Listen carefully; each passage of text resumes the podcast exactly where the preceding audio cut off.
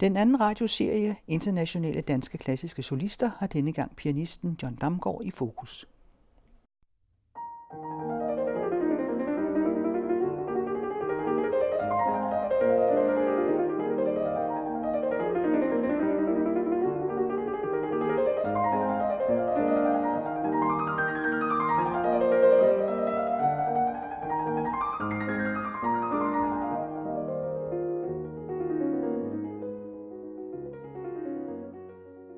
Altid interessant at høre om, hvordan en stor musikerkarriere egentlig kommer i gang. Der er jo klaverundervisning som barn og interesse for at øve sig, men der skal jo mange elementer til. Både øh, sans for instrumentet og klangsans og passion, lyst til at lære også om komponisterne. Kan du beskrive, hvordan det gik i gang hos dig? Jamen, jeg tror, det er gået i gang for mig som det dybest set nok, hvis du skærer alle de elementer væk, du, du snakkede om lige her som indledning. Hvis du skærer alle dem væk, så ligger der bare et behov i et, i et, i et barn for at lave et eller andet. Og det har jeg helt sikker på, at det har ligget i mig, da jeg var ganske lille. Jeg tror et eller andet sted, der ligger et instinkt inde i et barn, der siger, at de vil sådan et eller andet. Selvfølgelig kommer der så tvivl undervejs, som man går i skole og øh, vokser op, og øh, man får en, måske en, en studentereksamen, og øh, ens forældre har jo, mine forældre var ikke musikere, min far havde en tekstilfabrik, og han havde da selvfølgelig et stort ønske om, at jeg kunne overtage den fabrik en dag. Øh, jeg var ovenkøbet over for fabrikken hver eneste eftermiddag, og når jeg gik i skole, for jeg kunne lære det at kende og sådan noget. Så det var en naturlig ting. Samtidig så øh, var alle mine kammerater i gymnasiet, de var lægesønner. Sådan et miljø var det på Aarhus Katedralskole. Og øh, jeg syntes jo, at jamen, det kunne da også være spændende at blive læge. Alle de middage, vi havde der rundt omkring med, med disse spændende folk, der fortalte, hvad der skete på hospitaler rundt omkring. Og det at kunne hjælpe mennesker, der var syge, altså det ligger jo også i mange mennesker. Det ligger for også i en musiker. Man gør det jo af en eller anden underlig grund, øh, som er lidt parallel, og måske i virkeligheden den dybe årsag til så mange læger, er musikalsk også, fordi det, det har været... Så for mig var det et spørgsmål om, efterhånden som jeg blev ældre, skal jeg være musiker, som var meget naturligt? Skal jeg overtage min fars fabrik? Skal jeg være læge? Og så kan jeg huske på et vist tidspunkt, jeg spurgte, det var da jeg var 16 år, var i USA øh, og gik på Eastman School of Music. Om, om morgenen var jeg på high school, og om eftermiddagen gik jeg på Eastman School of Music. Så spurgte jeg min lærer, kan man godt først tage en, en forretningsuddannelse eller et eller andet, og så spille klaver sidenhen. Så stod han bare sådan bedrøvet ud og sagde, at hvis du vil spille klaver, så er det nu, for sidenhen er det for sent. Men du har jo øvet dig, da du var barn, ikke? Ellers så kunne du aldrig være kommet på Eastman School of Music i New York som 16-årig. Nej, selvfølgelig har jeg øvet mig, men jeg har aldrig betragtet det som at øve sig. Og det betragter jeg det heller ikke som i dag som min søn siger, øh, når jeg siger, at jeg er træt og kommer hjem efter en lang dag, eller jeg har undervist mange, eller et eller andet, og så siger jeg, at jeg er godt træt i dag. Så siger han, far, du har jo aldrig bestilt noget, for du har jo ikke lavet andet, end hvad du synes, der var sjovt. Og sådan har jeg det med musik. Dels har du også studeret der i New York dengang, og så har du også fra den tid, hvor den legendariske ungarske pianist György Vasaheye underviste i Danmark, og som du fik undervisning hos. Var det sådan musikermæssigt en, en anden tid dengang end, end nu? Jeg tænker også på sådan det klaverteknikken i dag i forhold til, til en gang. Altså, har den ændret sig, eller hvordan, hvordan er det at være ung musiker i dag i forhold til dengang? Det er selvfølgelig anderledes på mange måder, men instrumentet er det samme. Fingrene sidder, hvor de stadigvæk sidder, armene også. Og der har været pianister, der sad højt op og spillede, og, og dybt nede, og sådan noget. Der er ikke efter min mening en rigtig måde. Og øh, jeg kom en gang, der, hvor jeg havde en masterclass i Australien, til at sige noget, som jeg ikke tænkte over, da jeg sagde det, men det røg rundt som en løbebil dagen efter, hørte jeg det alle steder. Øh, jeg var kommet til at sige til en eller anden, der er ingen rigtig måde at gøre det på, men der er tusind forkerte måder, og du har altså lige ramt en af de tusind måder der. det var selvfølgelig ikke særlig heldigt sagt, men i virkeligheden meget præcist, fordi selvfølgelig kan du godt gøre nogle forkerte ting, men omvendt at sige, hvad er rigtigt, det kan man ikke. Mm. Man kan i bedste fald sige noget, påpege noget hensigtsmæssigt. Og Vasserhej, som du nævner her, var på en måde måske en fantastisk pædagog, og på en anden måde en forfærdelig pædagog. Fordi han har ikke, tror jeg, en eneste gang sagt noget til mig, hvordan det skulle være. Men han har sagt, jeg har siddet en hel eftermiddag ude hos ham her i Holte, ikke mange meter herfra, hvor han øh, hørte Schumanns Schumann se du fantasi første side en hel eftermiddag. Og jeg tror kun hver eneste gang, så var det, nej, ikke sådan, ikke sådan. Og på et eller andet tidspunkt sen eftermiddag, så, ja, nu er det bedre. Man vidste jo knap nok, hvad det var, der var bedre. Men, men essensen var, at man måtte selv finde frem til det et eller andet. Men med hans hjælp på, hvordan det i hvert fald ikke skulle være. Fordi sådan noget som stil, det er jo en vigtig, et vigtigt, men teknik, som du nævner, det kan være på den ene eller den anden måde, men stilen, den må man jo ganske ærligt sige, den forandrer sig med tiden. Der er jo heller ikke noget, der er rigtigt og forkert, men den forandrer sig bare. Og det må vi jo bare forholde os til. Ja. Hvis man i dag begynder at spille sådan en meget hurtig Brahms, så synes jeg, at alle mennesker jo sikkert, at det er helt forkert. Ja. Så efter du har gået hos Vasha har du så udviklet dig, forandret dig også stilmæssigt? Det kan ikke undgås jo altså, at man, øh, at man forandrer sig. Det hører man jo også, hvis man hører nogle af sine gamle CD'er, hvad man ikke gør særlig tit. Men hvis man kommer til det en gang imellem ved et uheld, så opdager man jo, at nej, sådan vil jeg slet ikke gøre i dag.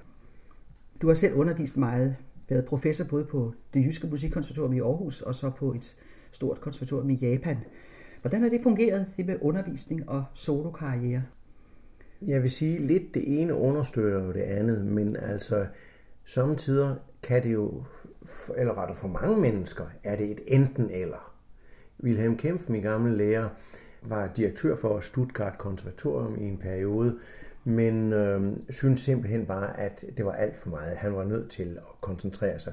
Så han besluttede sig for at spille klaver hele livet.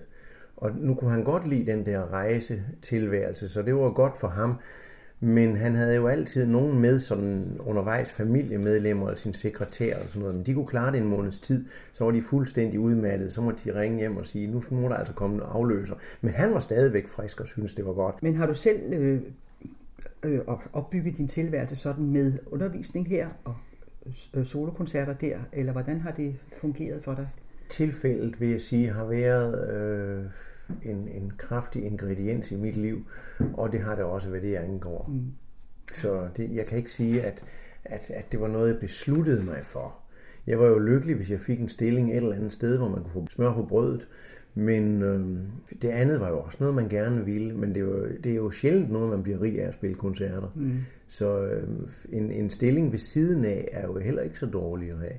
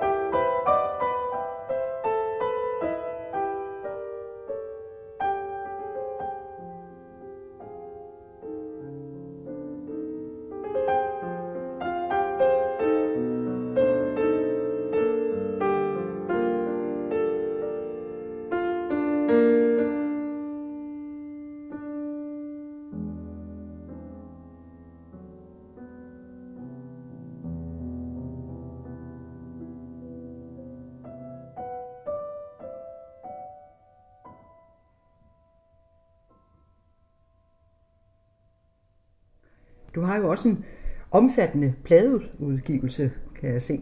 Alle Schuberts færdiggjorte sonater, hvilket er 11 af de 21, dem har jeg indspillet, ja. Og tre af de ufulendte. Det er, det er fem CD'er i alt. Ja, de 11 sonater der, ja. ja.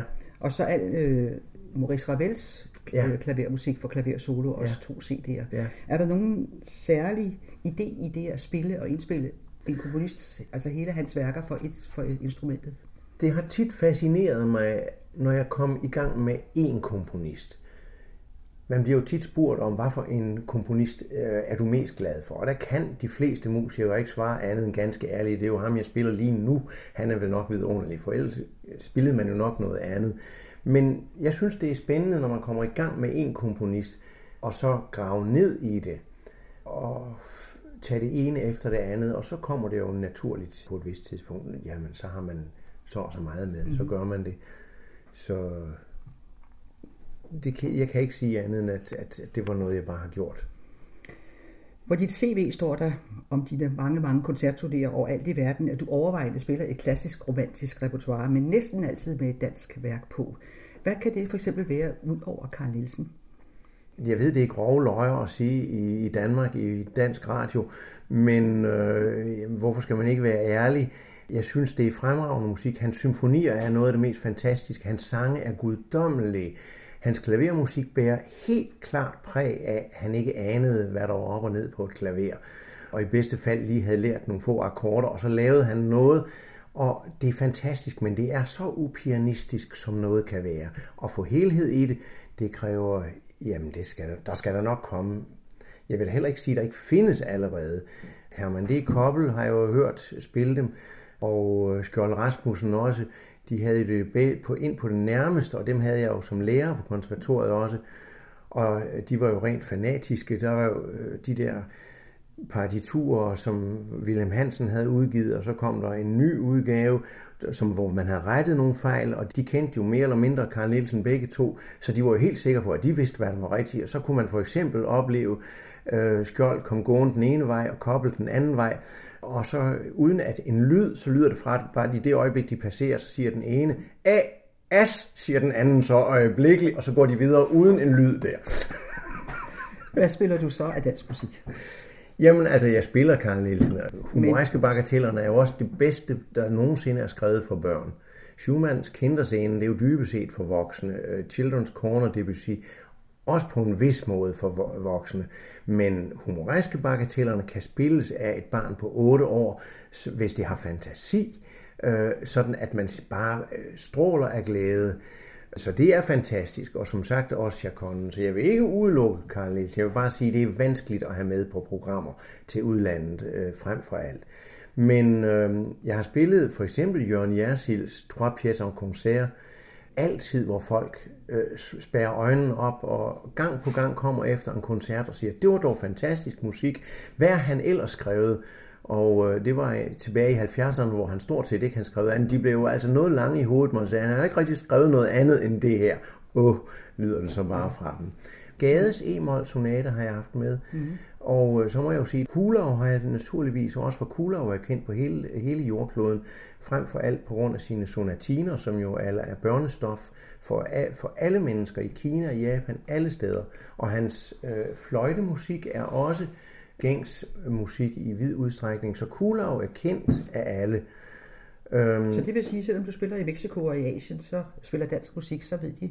Så ved de, hvem Kulau er, hvis Kulau kommer ja. øh, på, på billedet. Men øh, de andre kender de sådan set ikke.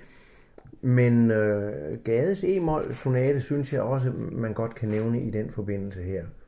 Og så øh, den største af alle øh, de danske øh, klaverkomponister, selv når man tænker på Kulau, det er og bliver Niels Viggo Benson. Men han er jo, som han selv sagde til mig, da jeg mødte ham et års tid, før han døde, og, og det var længe siden, jeg havde set ham, og jeg blev meget glad, og han skulle spille her i Birkerød. Øh, så sagde jeg, nej, hvor dejligt at se dig, Niels Viggo, igen, og høre dig igen. Så sagde han, jamen John, jeg har jo været afdød i 20 år, sagde han. Og desværre var der noget om det, fordi der var der kommet en ny tid i Danmark, hvor den, det han repræsenterede, som går tilbage til Brahms Hindemith, det var gået af mode, og der var kommet noget helt andet.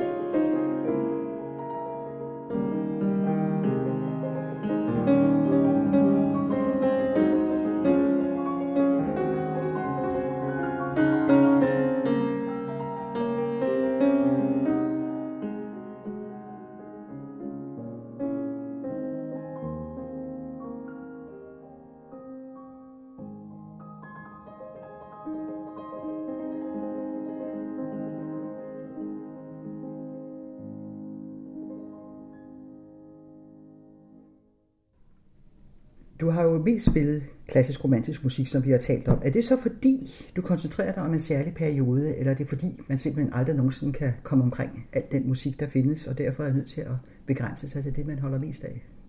Det er jo nok lidt det sidste, fordi altså klaverlitteraturen er jo, øh, tænk sig, hvis man, hvis man spillede Brahms, så havde man to sonater af Brahms eller sådan noget der. Det, det var jo altså, men den litteratur, der er for de fleste andre, violinen er jo også, øh, harpen er jo også med en kæmpe litteratur, men klaveret er jo nok alligevel den, der har det største.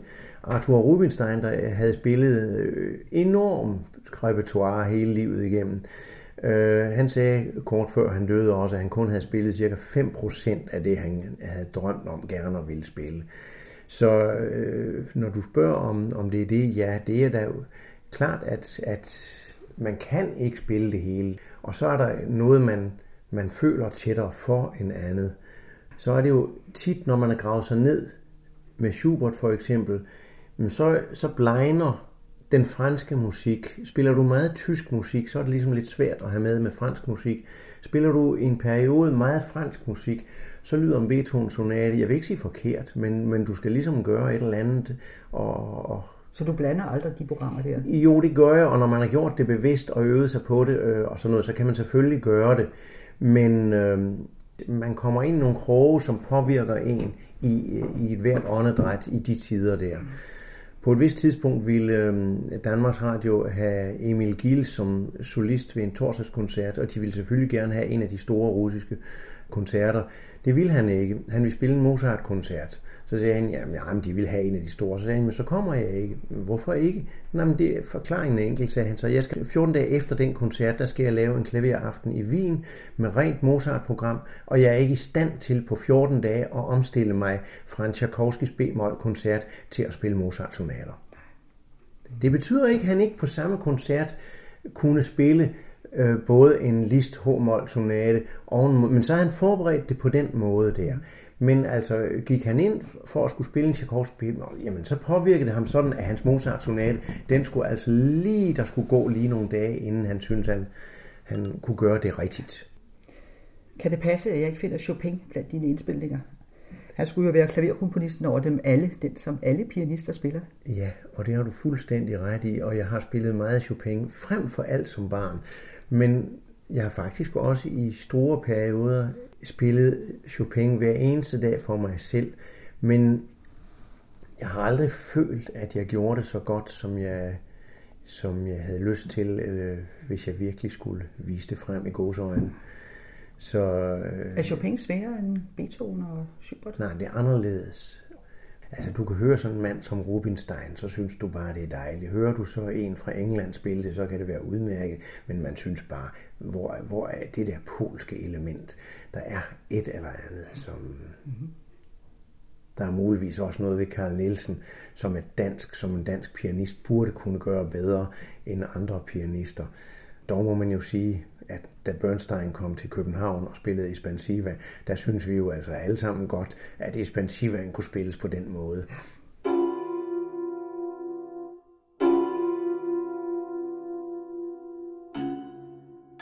Og en af dine indspilninger er med musik af den amerikanske komponist John Cage, inspireret af lyde fra Bali. Hvad er nu det for noget? Ja, men det hænger sammen med Ravel faktisk, fordi da jeg var færdig med Ravel, så synes jeg, det var dejligt, fordi klassisk romantisk, som du siger, det spillede. En, en hver musiker vil jo gerne brede sit repertoire og, og, og øh, se, hvad man kan. Og så kan man jo lade være at spille Chopin, hvis man ikke synes det. Man kan også lade være at spille Bach, hvad jeg ikke har gjort særlig meget også. Jeg har spillet meget Bach, men heller ikke i koncert, for jeg synes ærligt talt, at Bach er noget af det sværeste, der overhovedet findes. Og måske for svært for mig, det ved jeg ikke. Men øh, jeg har i hvert fald ikke gjort det særlig meget. Men øh, øh den anden vej, der har jeg ud fra det der, du siger, at jeg vil have noget øh, dansk med til udlandet, når jeg spiller på program og sådan noget. Jamen, jeg vil også gerne, efter Ravel, må der også være skrevet noget musik, som er god musik. Det behøver da ikke at være dårligt. Jeg synes, jeg har hørt så afsindig meget dårlig musik. Efter min konservatorietid, der var jeg fast inventar i dut-koncerter i flere år. Jeg måtte simpelthen det unge tonekunstnerselskab. Jeg måtte simpelthen på en vis tidspunkt, så må man bare sige aldrig mere nu, fordi så sidder jeg resten af livet og spiller musik, som ikke er, er blevet tør med blækket overhovedet. Og der er altså for meget dejlig musik skrevet til at ville det, og det var ikke, heller ikke alt det, som var lige godt, som jeg spillede. Men jeg har søgt efter noget, men det var meget svært for mig at finde noget, jeg synes, der var rigtig godt. Men så faldt jeg en dag over, over John Cage Sonatas and Interludes for præpareret klaver. Og pludselig opdagede jeg, at det både lød godt og var godt, når man kiggede på det. Jamen, det er jo lige til at se på. Altså, disse sonater er at se på på noderne, som om det er nogle Scarlatti-sonater. De er klassiske med to halvdele repeteret hver for sig. Hvad betyder præpareret klaver? Det betyder, at, at John Cage har sagt, at der er en brugsanvisning med, hvor du skal anskaffe dig så og så mange skruer af 5 tommer, af 3 tommer, så skal der være et viskelæder af den type, der han skriver ovenkøbet, hvilke type viskelæder det skal være. Så skal der være nogle bolde af det der, øh, altså ikke gummibolde, men sådan nogle iron bowls, bolde til instrumenter og til, til værktøj. Og øh, disse ting skal placeres 5,5 inch fra broen derned og trykkes ned mellem første og anden streng. Så er der bare det for det første, at inches, amerikanske inches, det er ikke det samme som engelske inches. Du skal først til at have et amerikansk målebånd. Dernæst sker der det, at broen, som han skriver, det skal afmåles fra, disse broer, de sidder altså lidt forskelligt på et Baldwin-flyl, som han muligvis har haft til sin rådighed, da han skrev det stykke, og så et Steinway eller andre flyler.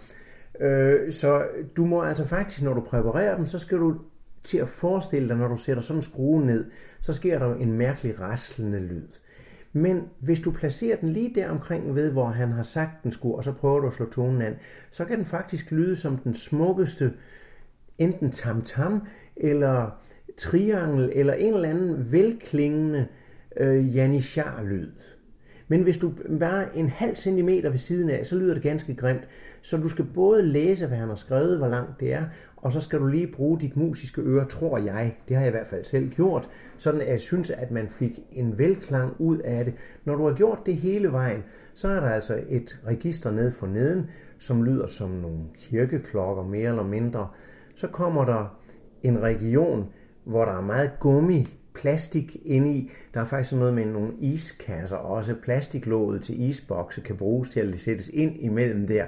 Og det giver altså nogle trommelyde. Det er et helt register, så hvis du spiller det, så sådan et...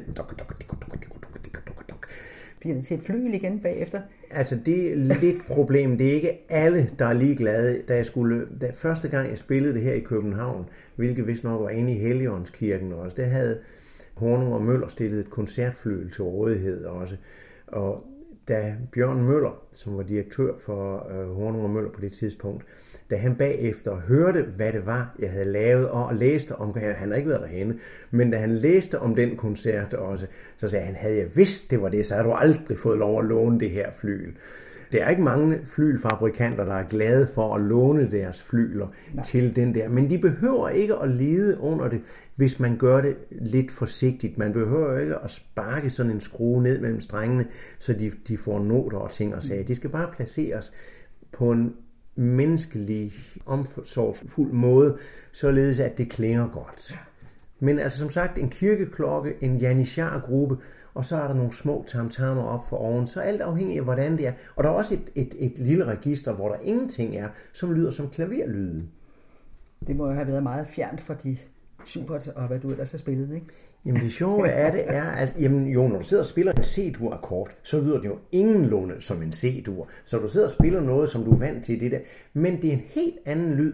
Men når du har øvet dig på det et stykke tid, så vender du bare til, at når du trykker fingrene ned, sådan, så lyder det den lyd. Man kan vende sig til det som til en C-dur-lyd, som til hvad som helst.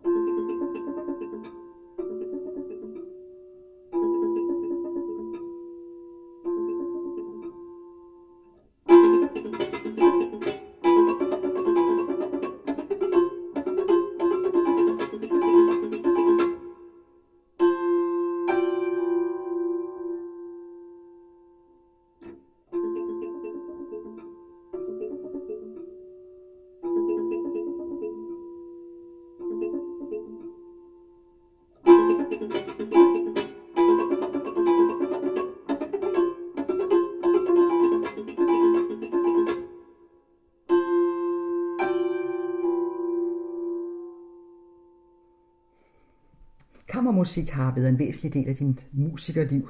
Og det er jo noget ganske andet end at spille solo, det er at spille sammen med nogen. Er det vigtigt for en pianist, for du kunne jo sagtens have nok i dig selv ved klaveret? Det er meget vigtigt af mange grunde. Både fordi der er skrevet, som sagt, øh, ligesom klaverlitteraturen, så er der så skrevet så vidunderlig kammermusik med klaver. Så hvorfor ikke også tage hul på det, hvis man vel og mærke har nogle mennesker, man kan lide at spille med. Jeg vil sige, det var jo et tilfælde, at jeg rigtig kom i gang med, øh, med kammermusik. Det var, ja, det er et af de mest groteske tilfælde i, i måske mit, mit musikerliv.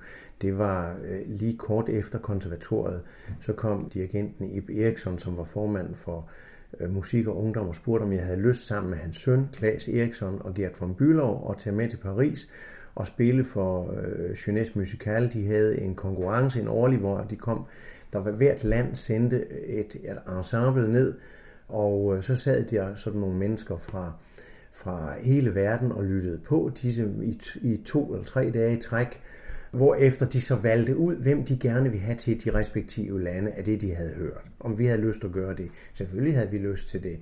Og øh, jeg kan huske, at vi skulle spille Karl Maria von Webers G-mol trio, og øh, i Sal Playel foregik det hele.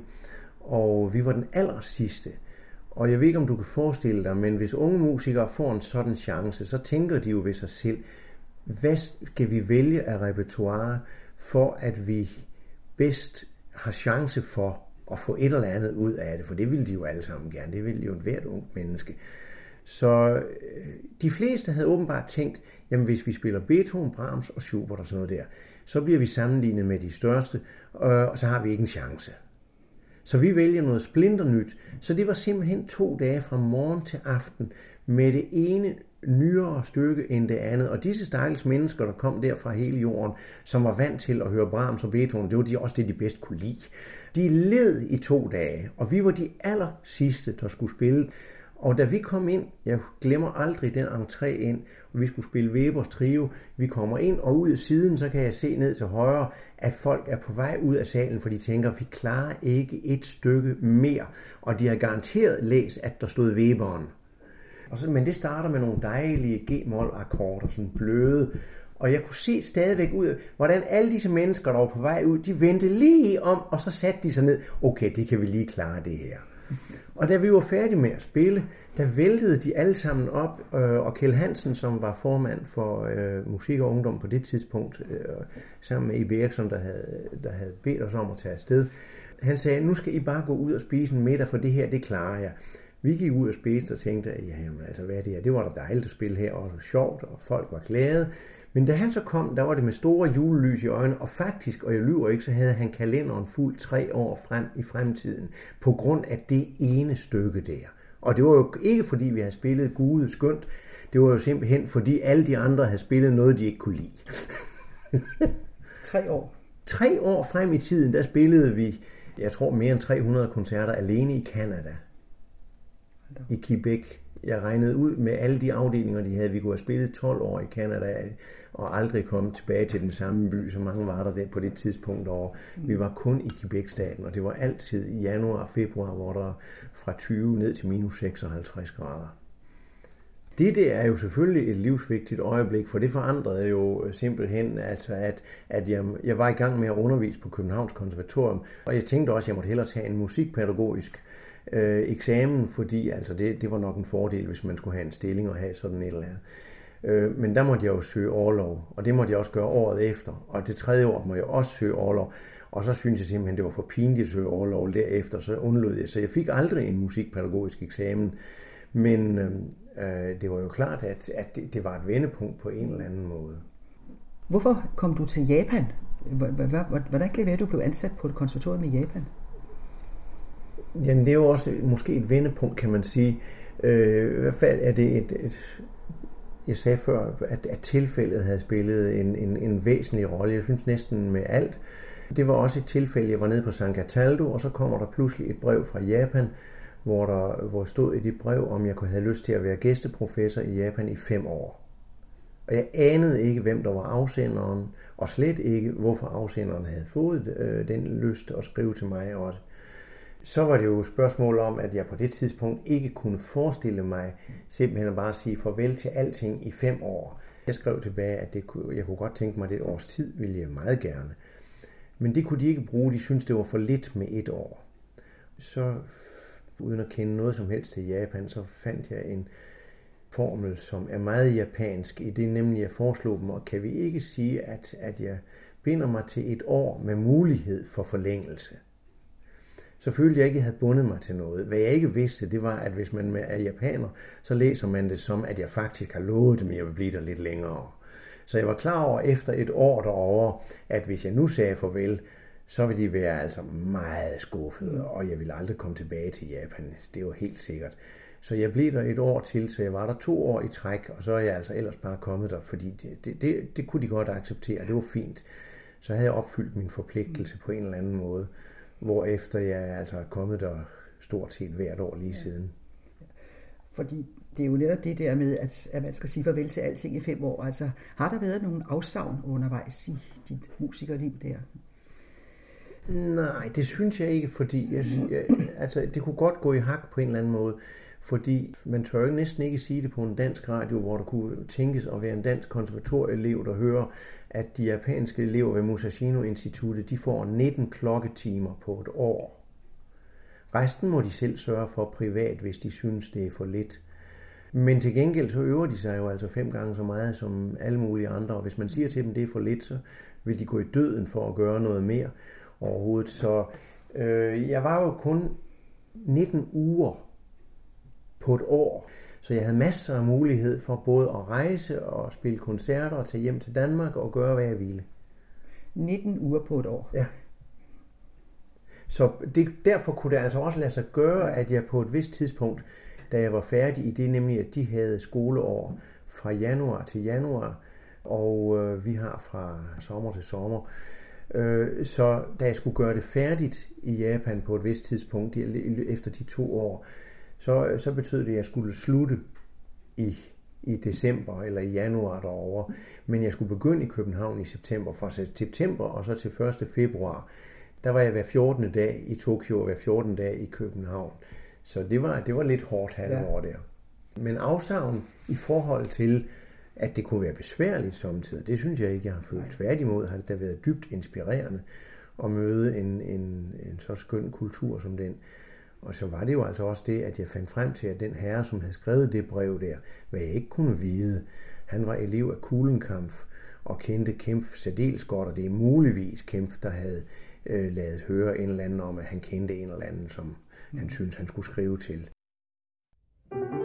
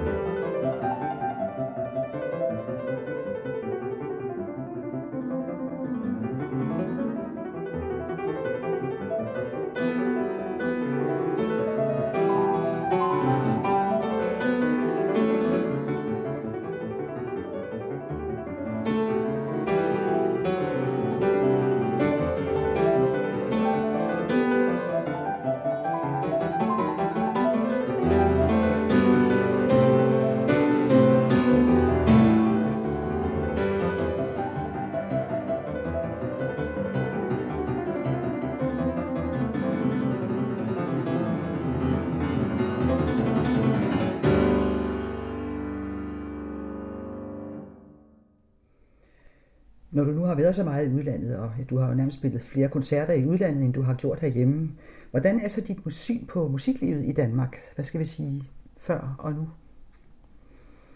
Når du ser det udefra måske. Ja, det er jo svært at sige, for der sker jo en, en, stor forandring hele tiden. Jeg husker jo med glæde, da jeg i 60'erne kom øh, til København fra Aarhus og oplevede, hvilket rigt koncertliv der var i København. Wilhelm Hansens serie, hvor der stort set en gang om måneden, man kunne høre Rubinstein hvert år, Gesa Ander, Kempf, Schneiderharen, øh, jeg ved ikke hvad, de kom jo alle større, de kom jo alle sammen. Det er jo næsten kun inde i Tivoli i dag.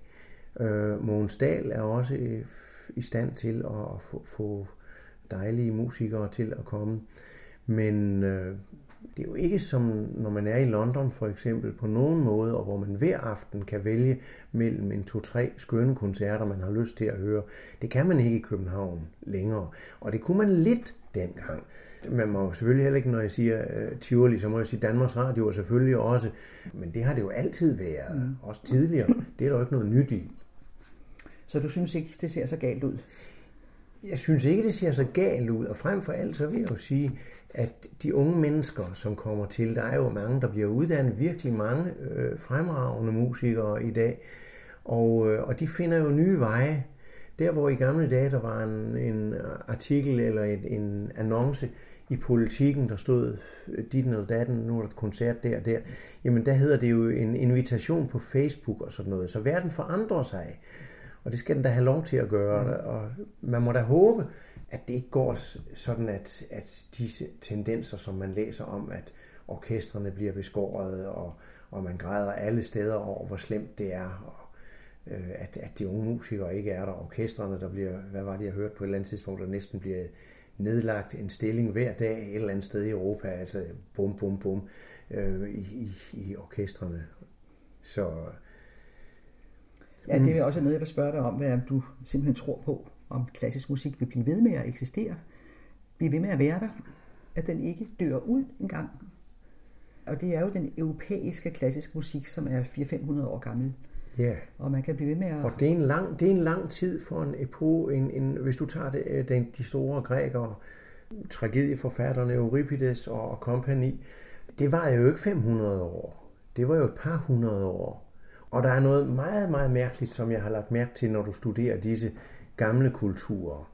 At den skabende del af den kultur, det er den første tidsepoke. Det er der, hvor, hvor forfatterne og, og komponisterne, de er, er, er fremherskende. Og så er der skuespillere og musikere osv. I den slutfasen af den der, hvor, hvor de store forfattere ikke længere findes, der begynder musikerne, altså virtuoserne i Grækenland og sådan noget, de florerede jo hen imod sluttiden. Altså virtuoseriet for at lave de mest fantastiske triller og ting og sager, jamen de blomstrer. Det er på en eller anden måde et sygdomstegn, samtidig med, at man selvfølgelig kan glæde sig over det. Og, og desværre synes jeg jo, at man må sige i dag, altså hvis du ser på, jamen, hvor har vi en Bach, hvor har vi en Beethoven og Mozart og noget andet, øh, men vi har jo nogle musikere, som siger spar to i dag. Det kan vi da ikke. Frem for alt nogle virtuoser, som kan ting og sager, som næsten knap nok de største har kunnet tidligere. Så det er ikke alt for opløftende, men, men så kan man bare sige, altså vi lever som vi lever nu, og øh, øh, vi vil jo under ingen omstændigheder have mulighed for at opleve. Men der vil ske noget, en opblomstringstid et eller andet sted på jorden. Og om det bliver Sydamerika eller det bliver Asien, det kan jeg være lidt i tvivl om. Men jeg ser stærke kræfter i Asien, det må jeg sige.